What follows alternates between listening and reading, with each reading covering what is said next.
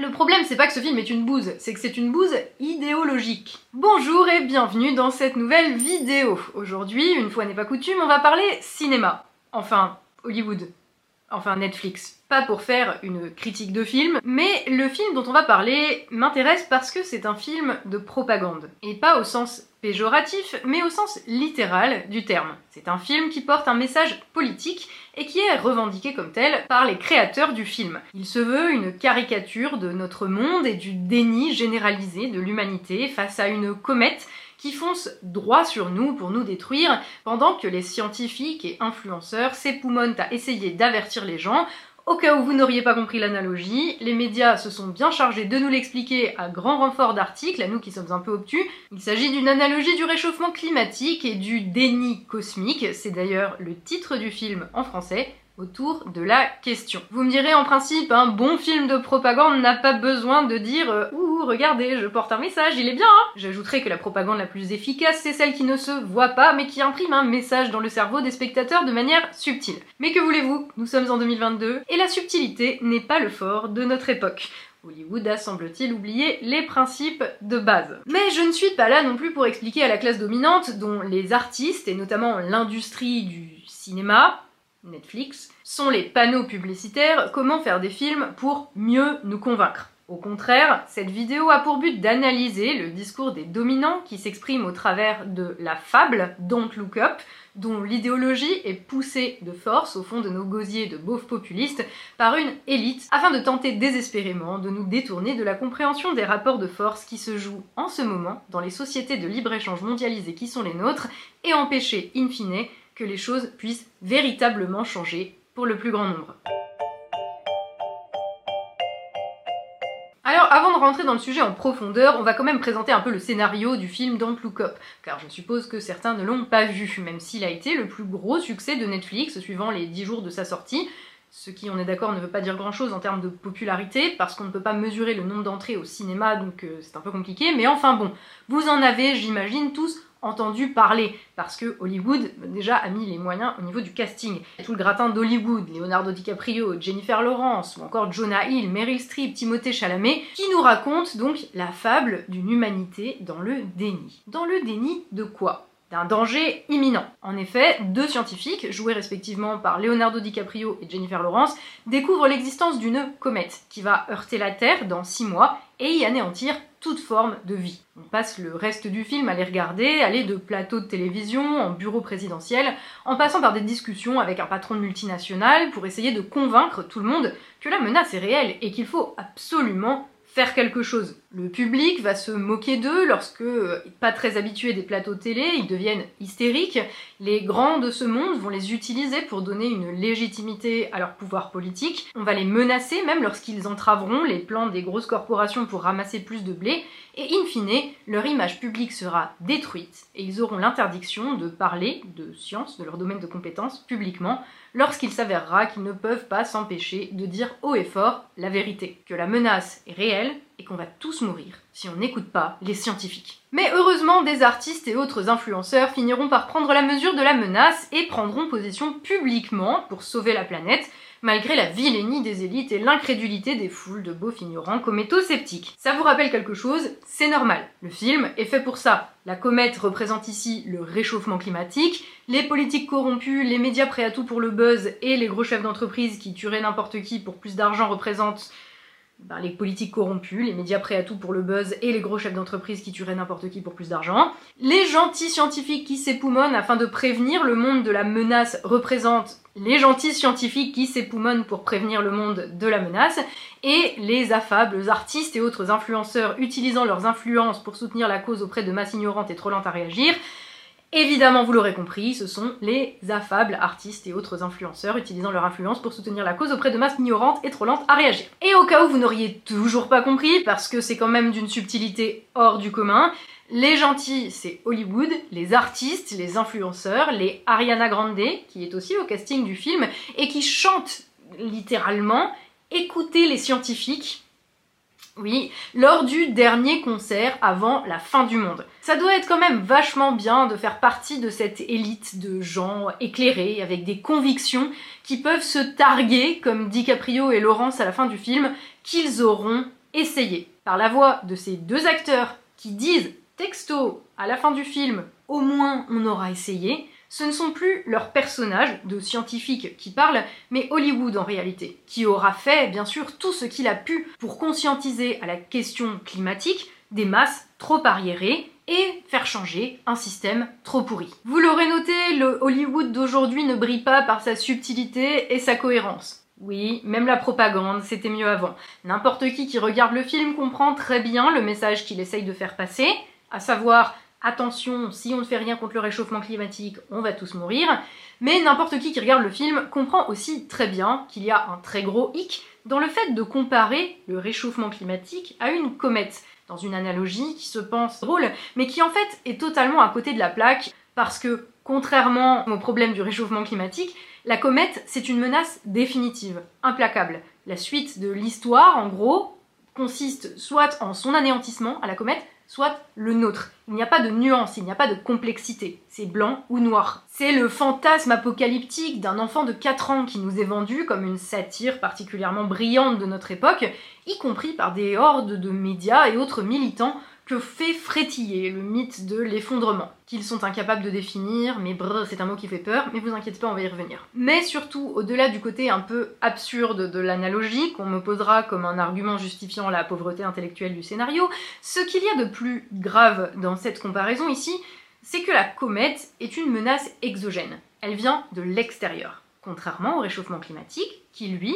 est a priori dû à l'activité humaine. On va y revenir aussi, vous inquiétez pas. Cette comparaison qui nous est présentée comme une analogie un peu rigolote, peut-être caricaturale, mais bien intentionnée, dans le but de conscientiser les gens et de sauver la planète, est en réalité un discours toxique, car il empêche d'interroger les causes véritables de la menace dépeinte ici, un système destructeur dont ces gens qui nous font la morale pour nous conscientiser sont les premiers à profiter. Vous me direz, je t'arrête tout de suite, ce film, il dénonce grave. Ben, on, va, en parler tout de suite, parce que cette dénonciation, en fait, c'est un peu l'arbre qui cache une forêt d'hypocrisie. Regardons le truc de plus près. Qu'est-ce que le film dénonce? Essentiellement, trois structures, qui seraient les trois piliers du système dans lequel nous vivons, et qui empêchent de sauver la planète. Les grandes entreprises, les médias et les politiques. Dans Don't Look Up, ces trois piliers sont incarnés par des personnes. Peter Isherwell, le PDG multimilliardaire de l'entreprise Tech Bash, interprété par Mark Rylance,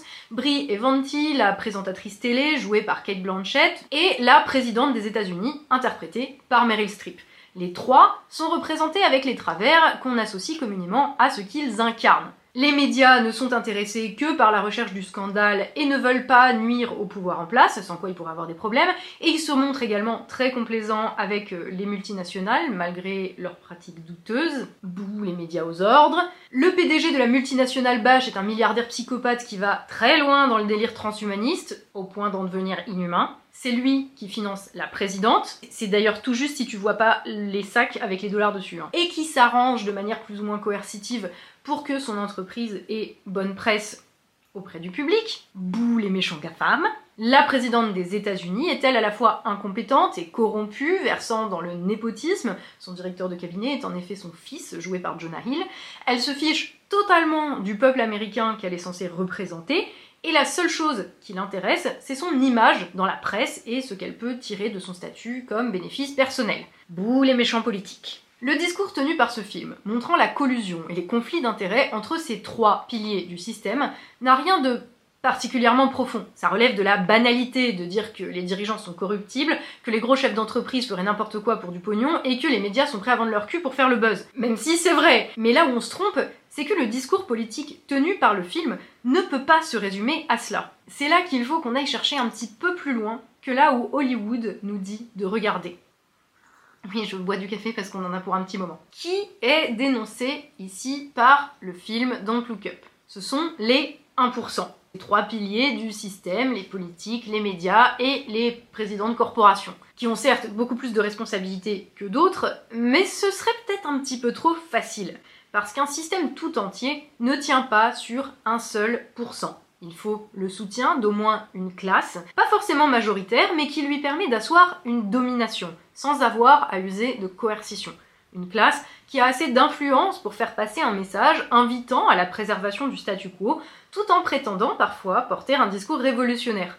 Une classe qui peut se permettre de taper sur le 1%, sur le roi, parce que c'est le roi qu'elle sert et qu'elle n'en est jamais que le bouffon. Vous voyez où je veux en venir car où sont les artistes, les chanteurs, les acteurs, les influenceurs, sinon du côté privilégié de la force. Hollywood n'a-t-il pas, depuis des décennies, promu, soutenu, défendu le système de libre marché mondialisé dans lequel nous sommes? La raison d'être d'Hollywood ne réside-t-elle pas dans le fait même de promouvoir, via l'influence, via l'entertainment, le soft power, le système de ses maîtres? Le système, avec ses trois piliers médiatico, politico, business, prétendument dénoncé par le film, ne nous a-t-il pas été vendu par le même Hollywood qui essaye, avec Don't Look Up, de se racheter une virginité à grand renfort des acteurs chouchous du public dont on tolérera qu'ils nous fassent la morale parce que c'est eux le film tape sur les 1% pour faire oublier tous les soutiens et idiots utiles de la catégorie qui va avec, dont Hollywood fait partie. Alors,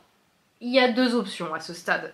Soit le mec qui a écrit le film a 5 ans dans sa tête et ne se rend pas compte que le monde ce n'est pas 1% contre 99% d'opprimés, contrairement à la fable bien pratique ne mettant absolument pas en cause les structures économiques qui nous a été vendue par les mouvements Occupy.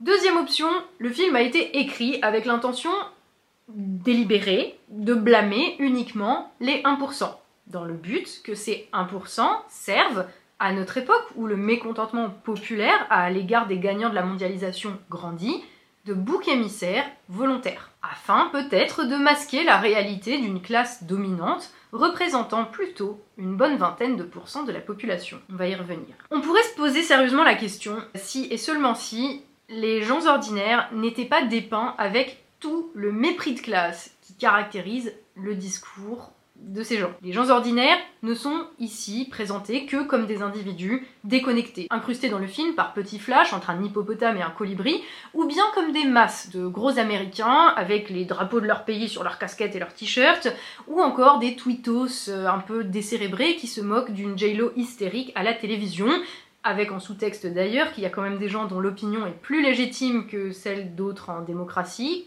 comme euh, Ariana Grande, vite une loi sur la haine en ligne. Bref, comme des beaufs qui refusent de regarder en l'air parce que c'est bien connu, ces gens attachés à leur pays sont des moutons qui suivent point par point les consignes de leur président populiste. Des foules qui peuvent en venir à l'émeute quand ils se rendent compte enfin qu'on leur a menti, mais qui se révoltent de toute façon trop tard quand les dés sont jetés et qu'on ne peut plus rien faire et que la comète nous arrive droit dessus. Ah là là, les gens, c'est vraiment des beaufs et des moutons. Hein. Heureusement qu'on a l'élite éclairée d'Hollywood pour nous apporter des solutions. Ah oui, parce qu'ils font pas que dénoncer. Des solutions, Don't Look Up nous en donne. Parce que non content de vous offrir une analyse politique d'une médiocrité quand même assez phénoménale, on va vous dire ce que vous devez faire dans ce monde qui part en couille, bord de l'effondrement, à cause des 1% de méchants et des presque 99% qui les suivent en bélant. Et la solution, on aurait pu s'en douter, c'est de moudre ton café et de manger du saumon bio.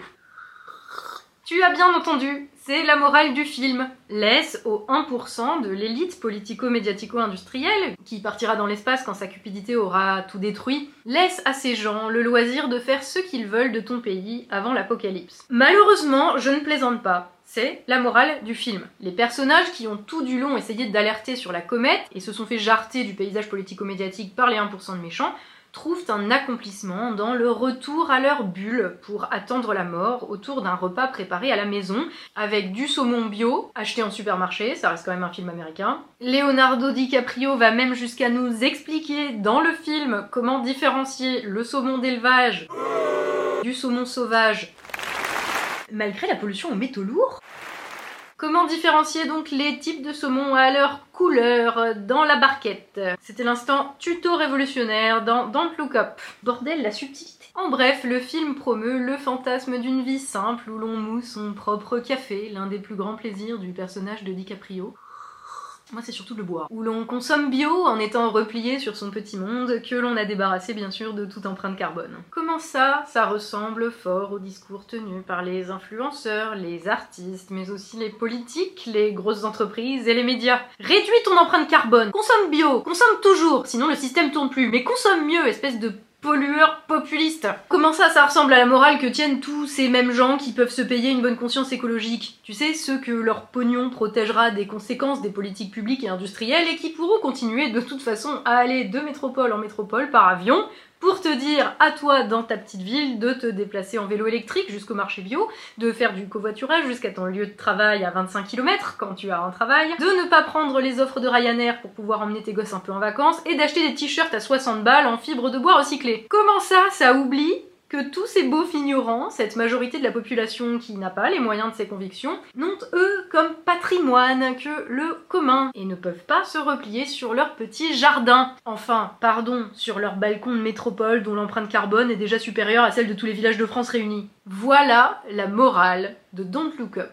Détournez-vous des affaires publiques, rejetez ce que vous avez de commun et laissez les 1% détruire vos pays pour l'argent qu'ils n'emporteront pas avec eux dans l'espace, et achetez plutôt du saumon sauvage et du café en grains, parce que les 1% de méchants resteront méchants, et les gens ordinaires resteront trop cons pour réagir à temps et pour nous croire. En fait, c'est juste l'étape au-dessus dans la promotion d'une solution individuelle à un problème commun. Ce que les privilégiés qui ont fait le film ont oublié, c'est que la politique, la démocratie, ce n'est pour la plupart des gens pas un luxe dont tu peux te permettre de te détourner c'est la condition même d'une existence digne. Donc désolé pour tous ceux qui y croient encore, mais ce récit, Don't Look Up, n'est pas, comme j'ai pu l'entendre, une expression maladroite de bonnes intentions qui irait malgré tout dans le bon sens. Il est au contraire la dernière tentative d'une classe dominante qui ne sait plus s'adresser qu'à elle-même de maintenir son hégémonie culturelle, afin surtout que rien ne change. Regardons un petit peu plus en détail ce qui constitue cette classe sociale qui fait Don't Look Up et celle à qui elle s'adresse. Par classe sociale, je n'entends pas une histoire de quelconque gloubi-boulga idéologique. Je vous parle ici d'une catégorie de la population sociologiquement typée et dont les opinions politiques et les tendances idéologiques vont être déterminées, au moins en partie, par cette appartenance sociale. Si, si, je vous jure, la sociologie, ça a un intérêt réel qui n'est pas d'ailleurs de te déconstruire en tant qu'individu pour savoir si tu te définis comme un triton non binaire, mais d'analyser les sociétés je sais, c'est complètement dingue. La classe sociale, contrairement à ce que l'on pense, n'inclut pas uniquement les paramètres évidents que sont la richesse, la propriété ou encore le patrimoine, mais un ensemble d'autres facteurs qui incluent l'accès à l'emploi, aux services, le mode et la qualité de vie, et bien sûr la place occupée par les individus dans le processus de production. En 2004, le sociologue Louis Chauvel distinguait en France quatre classes, une classification qui pouvait être appliquée à la plupart des pays développés occidentaux malgré des variations mineures, mais peu importe. Les classes populaires, qui représentaient 60% de la population, les classes moyennes salariées, 25%, une classe qu'il appelle classe de confort, soit 15% de la population, et enfin une classe dite titulée, de moins de 1% de la population, pouvant être assimilée à la classe possédante. La possession ici n'est pas seulement économique, qui correspondrait à la haute bourgeoisie, les 1%. Le problème c'est qu'aujourd'hui, cette analyse de notre société en quatre classes n'a clairement plus de pertinence, puisqu'on constate que les rapports sociaux et les rapports politiques qui en découlent ont tendance à se redéfinir dans le temps moyen, voire le temps long, hein, bien sûr, en fonction de la place dans le processus de production dans un contexte de libre-échange mondialisé. En clair, et pour reprendre à notre compte l'analyse de Christophe Guilluy, la classe moyenne est en voie de disparition totale sous l'effet de la mondialisation et du libre-échange. Disparition objectif d'abord, puisque sous l'effet du système économique, les emplois productifs, créateurs d'une richesse tangible, disparaissent de France, délocalisés dans des pays où ça coûte moins cher, détruisant l'emploi et dégradant le mode de vie de ceux que naguère on considérait comme appartenant à la classe moyenne d'une part, et rendant le pays dépendant de la production de pays étrangers et plus vulnérable aux pénuries, comme l'a montré la pandémie de Covid-19 de manière assez évidente. Mais la sociologie ne considère pas uniquement les critères objectifs c'est que la classe moyenne tente aussi à disparaître de manière subjective. C'est-à-dire que les gens qui, hier, s'identifiaient à la classe moyenne qui s'est objectivement paupérisée, commencent à se sentir appartenir à une autre classe, à avoir le sentiment que la classe moyenne n'a plus vraiment de réalité concrète, qu'elle a explosé. Cette subjectivité, c'est ce qu'on appelle la fameuse conscience de classe, à savoir le sentiment d'appartenir à une classe sociale plutôt qu'à une autre, et qui est aussi importante que les données objectives dans l'analyse sociologique. Aujourd'hui, dans la plupart des pays occidentaux, euh, que ce soit la France, euh, le Royaume-Uni ou encore les États-Unis, on note que les rapports sociaux se définissent de manière croissante dans leur rapport à la mondialisation, telle la même qui a fait des gagnants et des perdants. Et dans les pays qu'on peut qualifier maintenant malheureusement euh, d'ex-industrialisés, qui sont les nôtres, on parle de 80% de perdants composé des anciennes catégories populaires et d'une grosse part de la classe moyenne qui s'est paupérisée, qui, sociologiquement et géographiquement, constitue aujourd'hui ce qu'on appelle la France périphérique, pour citer encore une fois Christophe Guilluy. Les 20% restants sont eux les gagnants de la mondialisation, rassemblant les 1% de l'analyse de Chauvel et d'Occupy Wall Street, sur lesquels le, film Don't Look Up tape bien sûr, mais également ce que Chauvel appelait la classe de confort, ainsi que la minorité supérieure de feu la classe moyenne qui s'en est bien tirée. Avec le remplacement progressif de notre industrie par le secteur tertiaire et ses enfants ubérisés, auto-entrepreneurs et autres précaires, on a assisté à la naissance d'emplois qui ne produisent rien, mais qui sont à haute valeur ajoutée, dans la publicité, dans l'influence ou dans le consulting. Des intermédiaires, des improductifs qui constituent le cœur de cette France devenue Startup Nation, concentrée dans les métropoles, dont le mode de vie citadin eco-friendly et tout un tas d'autres qualificatifs bullshit, est aujourd'hui présenté comme un idéal à atteindre. La classe dominante, qui inclut donc les dominants, ainsi que tous ceux qui aspirent à en faire partie ou à leur ressembler, à savoir la fraction dominée des classes dominantes, dirait Jérôme Sainte-Marie, ce que toi et moi on appelle les bobos. C'est même 20% qui constituent le socle électoral d'Emmanuel Macron, à qui ils permettent de remporter les élections, faute de projet et de cohésion des 80% en face, mais je m'égare. Pourquoi est-ce que je vous parle de tout ça? Qu'est-ce que ça a à voir avec Don't Look Up? Ben tout. Car ce film est fait par les 20%, pour les 20%. Cette minorité influente, éduquée, omniprésente dans les médias, sur les réseaux sociaux, dans les universités, dont l'opinion conditionne en grande partie le paysage médiatico-politique de notre pays, malgré sa faible utilité sociale. Ces influenceurs qui font signer contre la haine en ligne et pour sauver les Ouïghours, qui encouragent à manifester pour la planète, qui chantent pour qu'on écoute les scientifiques, qui font des stories pour t'expliquer comment reconnaître le saumon pour prolo du bio dans la barquette qu'ils ont reçue en cadeau d'une entreprise, qui a dépensé l'équivalent de 100 SMIC pour te convaincre qu'ils se préoccupent de ta planète. Un film fait par Netflix, pour le public Netflix, à quoi pouvait-on s'attendre? Don't Look Up, c'est ça, la nouvelle bourgeoisie qui se parle à elle-même en ayant l'illusion qu'elle amène ses lumières aux 80% de beaufs, en leur faisant redécouvrir l'importance de la vie avec des images d'abeilles, de bébés dans leur bain, de citadins sur un quai de métro ou d'indigènes jouant du tambour en haut d'une montagne, en nous faisant découvrir la roue de la joie que procure un bon repas en famille et les plaisirs simples de la vie comme moudre son café bio. Je vous jure, je m'en remets pas. Un fantasme de cette vie simple qu'ils ne connaissent pas, mais une vie aussi loin d'être idyllique, où la survie et la nécessité du quotidien non seulement passent avant les convictions, mais les forges, où l'éventuelle adhésion à une cause se construit empiriquement, dans les épreuves de tous les jours, et non pas parce que c'est la dernière tendance pour ceux qui peuvent se payer une bonne conscience bio et équitable. En fait, ils se sont tellement déconnectés qu'ils ont fini par croire à leur propre chimère. Donc Look Up ici, c'est le discours d'une bourgeoisie qui tente de retrouver pied dans le réel, mais qui ne sait plus faire. C'est aussi l'aveu d'une bourgeoisie qui se sent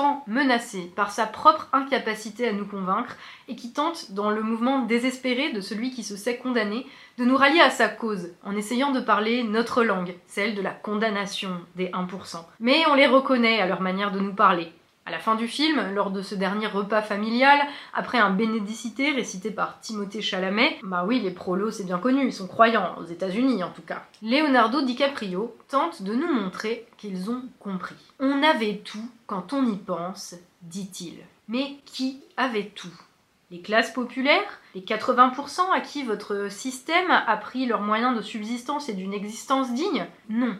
Vous aviez tout. Vous avez toujours tout. Mais maintenant, vous avez aussi peur. Parce que vous commencez à comprendre que les autres, ces 80% qui n'avaient pas de bullshit job dans la pub, n'avaient que leur pays, que ce qui leur était commun et dont vous avez cautionné la destruction. Cette phrase On avait vraiment tout quand on y pense de Leonardo DiCaprio, c'est le dernier aveu de Hollywood l'aveu de la terreur que leur inspire ce monde qui change, où les gens ordinaires se reconnaissent, retrouvent une conscience qui n'a rien à voir avec une pseudo-conscience écolo ou militante à la mode, mais une conscience d'appartenir à un même camp, contre un système dont Hollywood, les influenceurs, les marketeurs et les start font partie.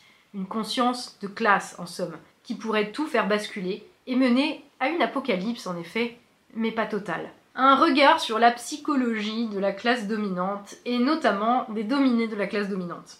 Si on regarde Don't Look Up comme la représentation de l'angoisse existentielle qui travaille aujourd'hui ces 20% de néo-bourgeois, le film devient une mise en abîme renversante, une fable où la bourgeoisie se raconte à elle-même une histoire qui fait peur, celle de l'effondrement, en espérant qu'il fera peur aussi aux 80%, comme si nous étions des enfants impressionnables par les moyens, par les acteurs déployés pour nous raconter l'apocalypse qui vient, et que, de la peur qu'ils nous auront inspirée avec leurs histoires d'horreur, découlera notre soumission à leur système toujours plus néfaste et notre obédience à leurs paroles comme à celle des évangiles. Mais dans le processus de leur crétinisation, pour reprendre le terme d'Emmanuel Todd, ces élites ont oublié que leur but était de nous convaincre, et à force de défaillance intellectuelle, ils se sont mis à croire eux-mêmes à leurs fables.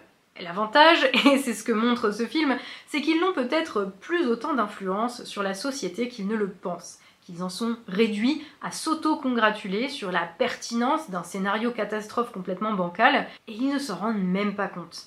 Car enfin, quelqu'un a-t-il relevé que dans le film, on passe de manière inexpliquée de les méchants 1% se font passer pour des héros et veulent utiliser la comète pour gagner argent et pouvoir à Don't look up, ne regardez pas en l'air.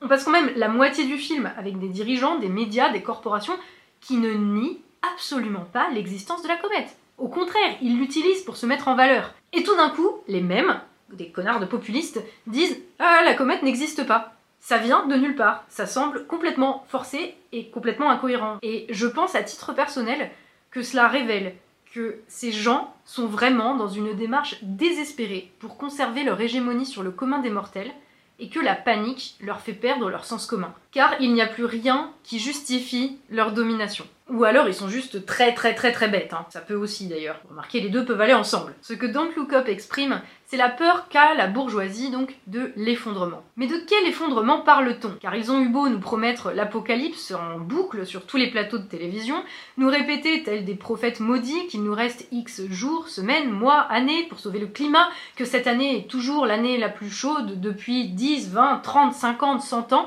que si nous ne faisons rien, nous périrons dans les flammes de l'enfer des forêts devenues brasiers ou noyées par le déluge provoqué par la montée du niveau de la mer, ils ont eu beau agir comme des feindre la rationalité scientifique à laquelle ils n'entendent rien de plus que vous et moi.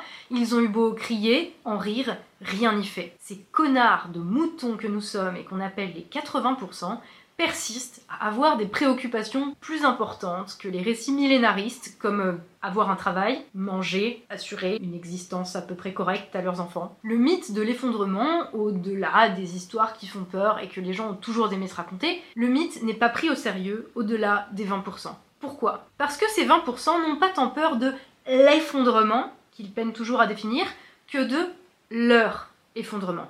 C'est leur apocalypse à eux, causé par la prise de conscience des 80% qui pourrait mener à la constitution d'un front politique commun de la majorité sociale, et donc à leur destitution.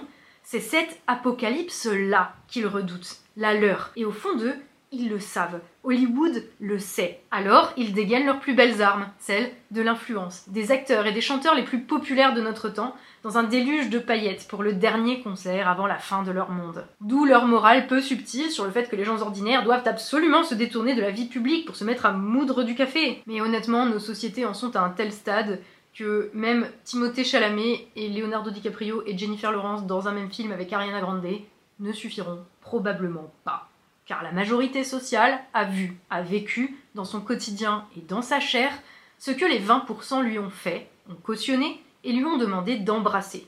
Une majorité qui pourrait peut-être vaincre et reprendre la main sur son destin.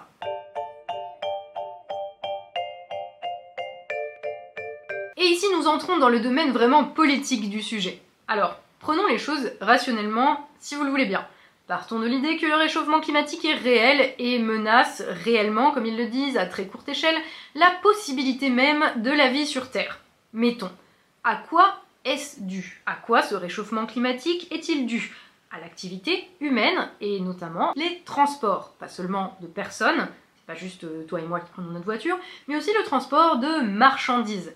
Car en effet, le moindre objet que tu consommes et dont tu as besoin, de même que les énergies, à moins de tout fabriquer dans ton jardin, ça vient de quelque part. Même ton café en grain, Leonardo. À ta santé La logique voudrait donc qu'on fabrique au plus près de soi ce dont on a besoin. Or, le système dans lequel nous vivons a au cœur de sa doctrine comme principe le plus fondamental, celui que l'on ne peut pas remettre en question, la libre circulation des marchandises et des personnes à l'échelle globale, à l'échelle de la planète. Et de nombreuses institutions nationales ou supranationales comme l'Union européenne imposent par la voie légale ou par la voie juridique, via des traités, des directives, des lois ou des jurisprudences, l'obligation pour les États et les peuples de se soumettre à ce principe. C'est pas négociable.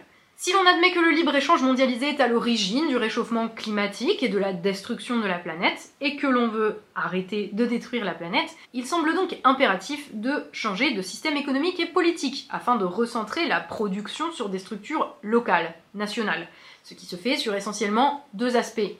D'abord, contrôler ce qui entre, prévoir des seuils au-delà desquels il n'est pas acceptable de faire rentrer sur un territoire donné des flux de produits ou de personnes, et surtout, deuxième point, produire au plus près de soi ce dont on a besoin. Évaluer les besoins de la population en matières premières, en énergie, en produits transformés, et s'assurer qu'on le produit, de manière à couvrir les besoins de la population sans que ça ait à passer par Hong Kong et New York. Et si en plus on a de quoi échanger le surplus contre des trucs qu'on ne sait pas fabriquer, faire pousser ou miner, c'est encore mieux. Cela veut dire une politique industrielle et agricole ambitieuse que tu ne peux pas laisser aux seuls individus, sinon tu te retrouves avec 12 000 startups qui produisent rien du tout, qui jouent juste les intermédiaires entre des producteurs au Brésil et des acheteurs en Chine et t'es niqué. Donc il faut un contrôle au niveau de l'État, via des instances démocratiques, sous le contrôle du peuple et pour le peuple, sinon ça n'a strictement aucun intérêt. Et ça, bien sûr, on ne peut le penser qu'au niveau national puisque le supranational, c'est pas ça, vu que les intérêts des uns et des autres divergent. Mais bon, si tu penses qu'on peut vivre comme les bisounours euh, sans se rendre compte qu'il y a des intérêts réels divergents entre les différents peuples et différentes nations, je ne peux rien pour toi, donc je vais partir du principe que tu sais comment fonctionne la vie, contrairement aux gogolitos qui nous gouvernent. Bref, faire tout ça pour sauver la planète, ça implique de remettre en cause le principe fondamental du système économique et politique mondial, à savoir le libre-échange mondialisé tu te rends bien compte que ça ne peut pas coller. Le problème là-dedans, c'est que, comme on l'a vu tout à l'heure, le libre-échange mondialisé a fait des gagnants et des perdants. Dans nos pays, une vingtaine de pourcents de gagnants qui ne produisent rien mais profitent, et 80% de perdants qui ont perdu moyen de subsistance et la possibilité de contribuer par leur travail à un pays en bonne santé. Et qui hurlent à la destruction de l'environnement et à l'apocalypse qui approche, ceux dont la vie a été brisée par le même système mondialisé qui détruit la planète. Que nenni Ce sont les mêmes 20% qui tirent leur statut et leur raison d'être de leur appartenance à la bourgeoisie dans ce contexte de libre-échange mondialisé. Ce qu'il faut bien comprendre, c'est qu'un changement de système économique et politique signifie en fait la disparition pure et simple de ces 20%. Car abandonner la mondialisation et le libre-échange pour jouer selon d'autres règles, cela veut dire que les gagnants et les perdants disparaissent. Et après, bien sûr, c'est un autre type de gagnant, de perdant qui se mettrait en place, mais c'est encore la question ultérieure de l'étape de garde-fou pour empêcher qu'une classe de parasites détruise toute la société, et on n'y est pas. Donc on va revenir à notre bousin actuel. Pour les 20%, promouvoir un changement de système, ce serait l'équivalent d'un suicide de classe en réalité, puisqu'alors leur inutilité sociale, leur parasitisme, n'ayons pas peur des mots, serait révélé au grand jour, et il n'y aurait plus aucune justification à leurs privilèges et leur statut délirant. Peut-être même qu'il devrait se mettre à faire un travail utile. Du coup, il s'évertue à maintenir coûte que coûte l'illusion d'une utilité, l'illusion que nous avons besoin d'eux dans le système actuel afin de conserver le statu quo que ce soit via des productions culturelles méprisantes pour nous conscientiser sur l'apocalypse qui vient, comme Don't Look Up, ou en créant des entreprises de courtiers en énergie renouvelable pour pomper le sang d'EDF et des Français, ou encore en créant des startups qui inventent les solutions de demain pour vélo électrique pour ville intelligente en purée d'avocat avec une selle en cuir de chanvre indien bio imaginée par un homme soja dans un open space du 11e arrondissement parisien, designé en California avec des technologies minées en Antarctique. Le tout éthique, éco-responsable et Uyghur-friendly, bien évidemment. Le jour où on relance une industrie française et qu'on décide de multiplier par 5 le prix des produits importés et qu'on interdit les intermédiaires avec zéro utilité sociale, ils vont pas faire les malins. Hein. Donc Look c'est la fable crépusculaire d'une classe, qui inclut les déjà privilégiés et les aspirants à le devenir, qui refuse d'interroger les rapports de production, refuse de transformer la société en dehors de quelques variables d'ajustement de redistribution, en promouvant la charité 2.0 du revenu universel par exemple, leur conviction complètement libérale, aussi bien au sens économique que culturel, leur confère un sentiment de supériorité morale par rapport aux 80%, ces gens ordinaires à qui ils se permettent de donner des leçons de survie. Leur peur panique de la reprise en main de leur destin par les peuples et du renversement du rapport de force les conduit, via ce film, entre autres, à tenter de détourner de la vie publique tous ces gens ordinaires. Plutôt que d'exiger que les politiques conduites le soient pour et dans l'intérêt du plus grand nombre, faites-vous un petit plat bio et allez moudre votre café. Plutôt que d'exiger des représentants qui nous représentent, laissez-les être méchants et partir sur une autre planète se faire dévorer par des brontorocs. Plutôt que reprendre les choses en main, laissez ces élites encore et toujours s'occuper de tout cela pour nous. Donc Look Up n'est que l'énième expression de la doxa d'aujourd'hui, propagée via les médias et les réseaux sociaux. Ces petits gestes éco-responsables qui rassurent les privilégiés en les confortant dans leurs privilèges, tout en faisant encore peser sur le commun des mortels le poids de la responsabilité collective.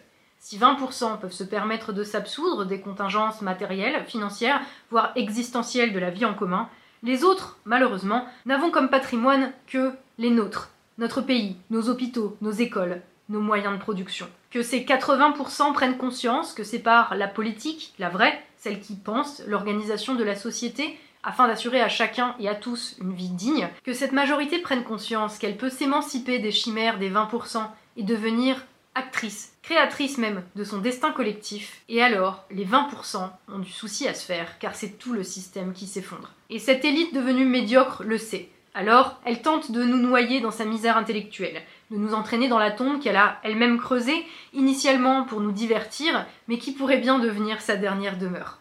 Don't Look Up, c'est ce film témoin de l'angoisse existentielle, de la terreur qu'inspire à une classe dominante devenue stupide l'apocalypse de leur classe qu'ils auront amené sur eux dans une prophétie autoréalisatrice à force de mépris et de déconnexion.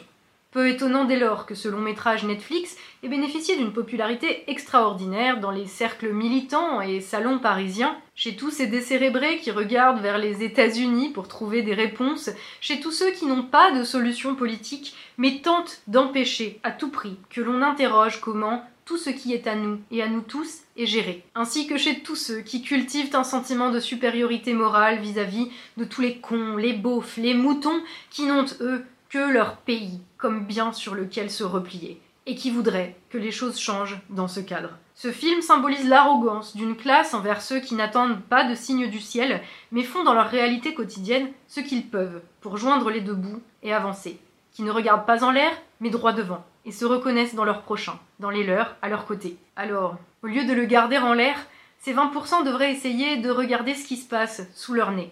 Cela leur évitera peut-être un jour de perdre cette tête qu'ils persistent à maintenir dans les nuages, dans un déni cosmique de réalité. Prenez soin de vous.